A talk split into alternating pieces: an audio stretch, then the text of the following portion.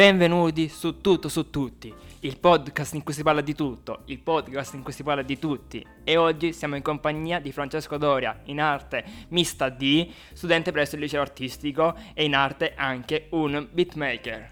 Ciao ragazzi, mm, grazie Mattia per avermi invitato, grazie a voi per essere qui ad ascoltare. E niente, oggi vi parleremo un po' di, di hip hop eh, volevo fare questo piccolo diciamo excursus su un genere che a me sta molto molto molto a cuore e vorrei tanto avesse più notorietà di quanto diciamo eh, ne ha. Adesso Mattia vi introdurrà il, diciamo, il percorso del podcast e niente, lascio la parola a lui. il percorso del podcast è molto semplice, l'hip hop, un genere che diciamo, sì, è molto conosciuto come nome, però molte persone, compreso io, il sottoscritto, non sanno bene che cosa si tratta, di cosa si tratta, da dove nasce. E infatti quello che ti voglio chiedere come prima domanda è proprio come nasce l'hip hop.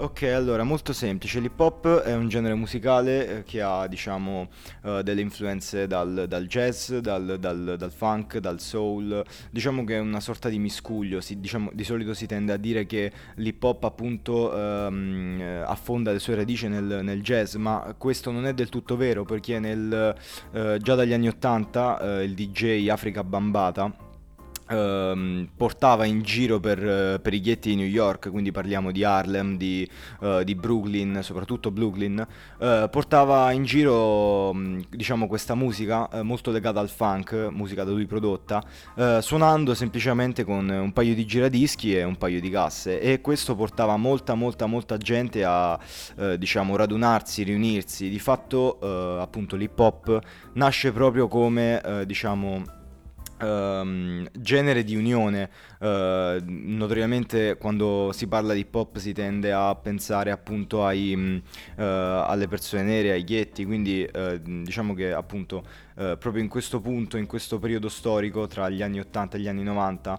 l'hip hop trova la sua, la sua nascita appunto nei ghetti. Quello che ti voglio chiedere come curiosità, hai parlato che, ma- che parte dai giradischi, può essere considerato come un ramo della musica elettronica, visto che i giradischi è molto collegato alla musica elettronica, musica house, EDM, eccetera, eccetera? Ok, diciamo che parliamo degli anni 80, i dischi girano dagli anni 40, dagli anni 50, forse anche prima.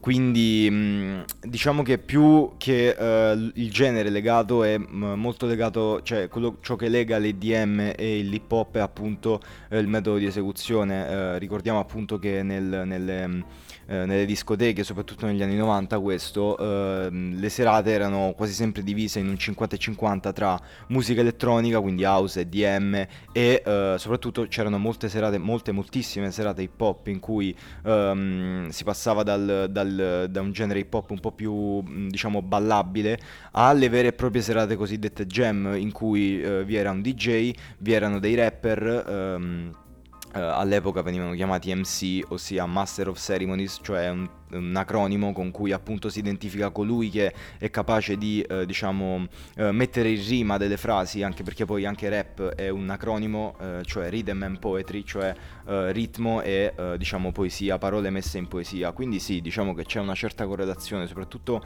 nel numero di gente che attiravano questi due generi, sia l'EDM sia l'hip hop, erano molto molto molto conosciuti in quegli anni.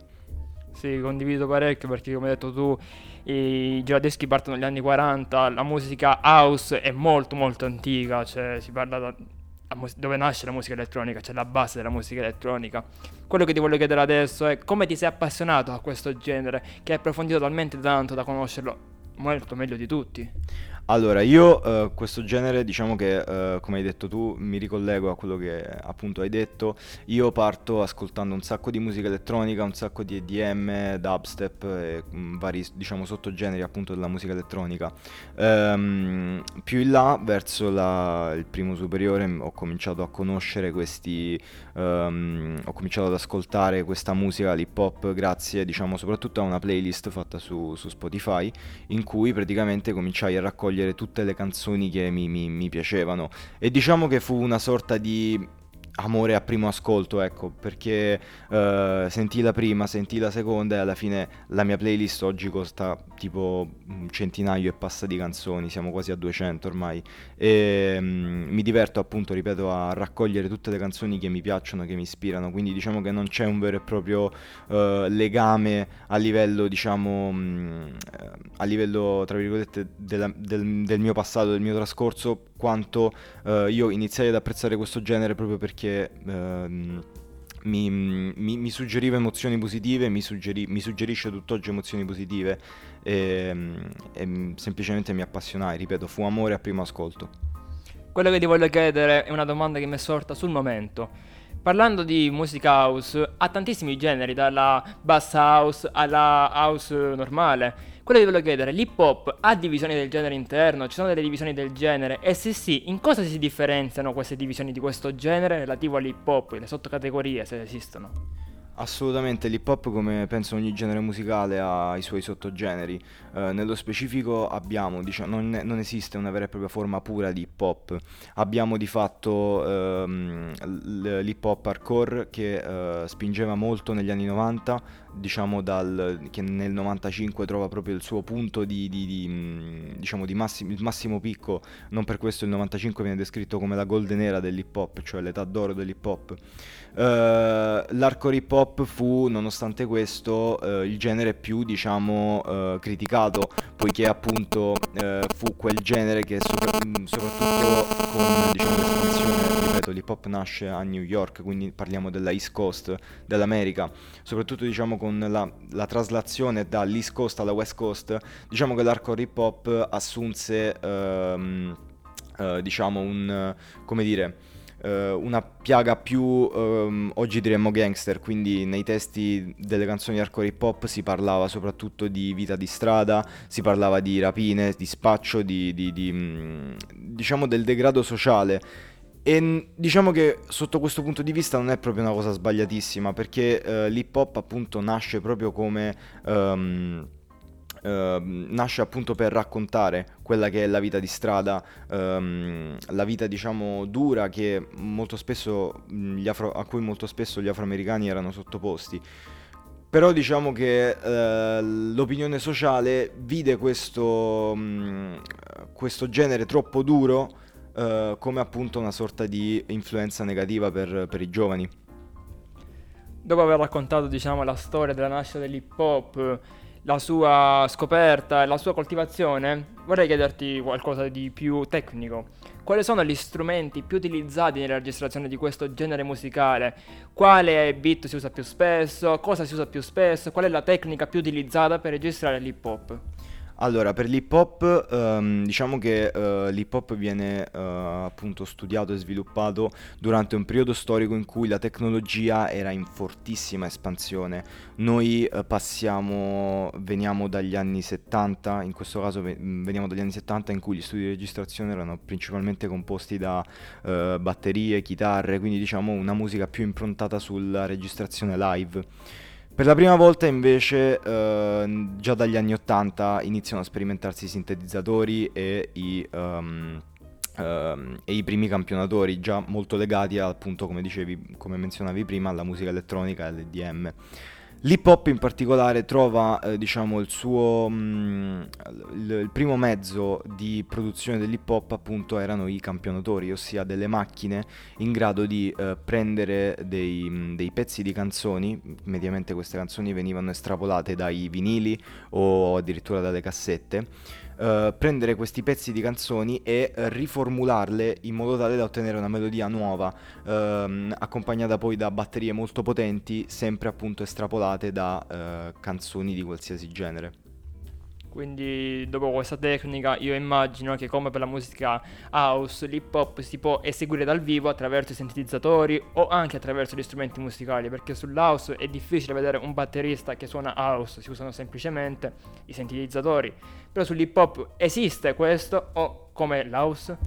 Allora, diciamo che eh, sotto questo punto di vista c'è da fare una distinzione. Oggi come oggi, nel 2022, ehm, io vedo molti, diciamo, rapper ehm, che appunto ehm, durante i loro concerti eh, si fanno accompagnare da band ehm, da, da, band dal vivo, quindi abbiamo un batterista, un, un bassista e un, uh, un, uomo al sintetizzatore che uh, semplicemente riproducono la melodia principale del, della canzone. Uh, in realtà però la forma più utilizzata negli anni 90 di esibizione dal vivo era quel, la, l'accoppiamento tra un DJ e un MC che come detto è il rapper. Um, il DJ si occupava di portare dei vinili su, su, cui era incisa solo ed esclusivamente la base e il rapper aveva il compito di cantare ovviamente tutte le sue canzoni senza farsi accompagnare da, ehm, da, da una voce preregistrata. Um, inoltre il compito del DJ era soprattutto quello di, uh, quando ovviamente presente nella canzone, es- um, esibirsi nell'arte dello scratch. Lo scratch semplicemente è uh, riportare indietro il disco di qualche millisecondo uh, per far sì che la gente possa sentire piccoli inserti, ossia um, parti di altre canzoni, che molto spesso poi si vanno a legare con il, il, significato ultimo della canzone. Quindi diciamo che c'era questa sintonia molto, le- molto stretta tra il DJ e l'MC. Al giorno d'oggi tutto ciò è rimasto attuale, è rimasto in questo modo, l'esecuzione è uguale o è cambiata in qualche modo? Allora, diciamo che al giorno d'oggi uh, l'hip hop ha subito varie, varie, varie variazioni. Uh, diciamo che uh, l'hip hop nella sua forma pura, quindi parliamo dell'hip hop del 95, è quasi completamente scomparso. Abbiamo solo piccolissime eccezioni in pochissime canzoni in, in vari album. Uh, al giorno d'oggi si tende più che altro a um, modificare la voce a, uh, o addirittura a cantare in playback, che um, sono scelte stilistiche di tutto rispetto, che però non vanno per niente d'accordo con quelle che erano le dinamiche dell'hip hop dell'epoca. Quindi sì, oggi l'esecuzione dell'hip hop è cambiato, diciamo che oggi l'hip hop non possiamo più parlare di hip hop come um, se ne parlava nel 95 Um, il mio, diciamo, uno dei miei più grandi sogni sarebbe appunto quello di uh, far ritornare in voga questo genere che io ritengo molto molto valido e um, appunto anche nell'esecuzione uh, trovo degli sbocchi, diciamo, uh, artistici non indifferenti. Io penso che l'hip hop offra una mm, forte espressione a livello sia del, di chi produce le basi sia di chi appunto canta. Proprio con quello che hai detto adesso vorrei farti una domanda un consiglio che potresti dare a dei nuovi artisti che vogliono avvicinarsi al mondo dell'hip hop dopo tutto questo ragionamento che hai fatto finora? Beh, allora, un consiglio sicuramente ascoltare tanto, perché io credo che sia i produttori sia um, i rapper um, debbano avere una fortissima conoscenza di quello che c'è stato prima, che in realtà non è del tutto, diciamo, inesistente questa cosa. Io so di molti, molti rapper attuali che comunque uh, nei loro testi um, citano eh, o molto spesso campionano addirittura canzoni del passato. Quindi uh, diciamo che io apprezzo moltissimo questa cosa. Um, quello che mi piacerebbe sarebbe un, un, ritorno netto. Io parlo proprio di um, iniziare a lavorare come si lavorava all'epoca. Per farti un esempio pratico, all'epoca Um, per diciamo avviare una nuova collaborazione tra um, produttore e DJ e, e rapper uh, i rapper venivano portati in studio, uh, il produttore gli metteva davanti una base e valutava il rapper in base alla sua capacità di andare a tempo, alla sua capacità di trovare rime adeguate, insomma la sua capacità di uh, appunto andare in freestyle, ossia um, rappare senza avere un testo preparato davanti. Vai, entra, entra. Quindi tu, alla fine di tutto ciò, credi nella nuova generazione dell'hip hop, nei nuovi artisti che si stanno avvicinando a questo mondo per far sì che ci sia un cambiamento con un ritorno alle origini?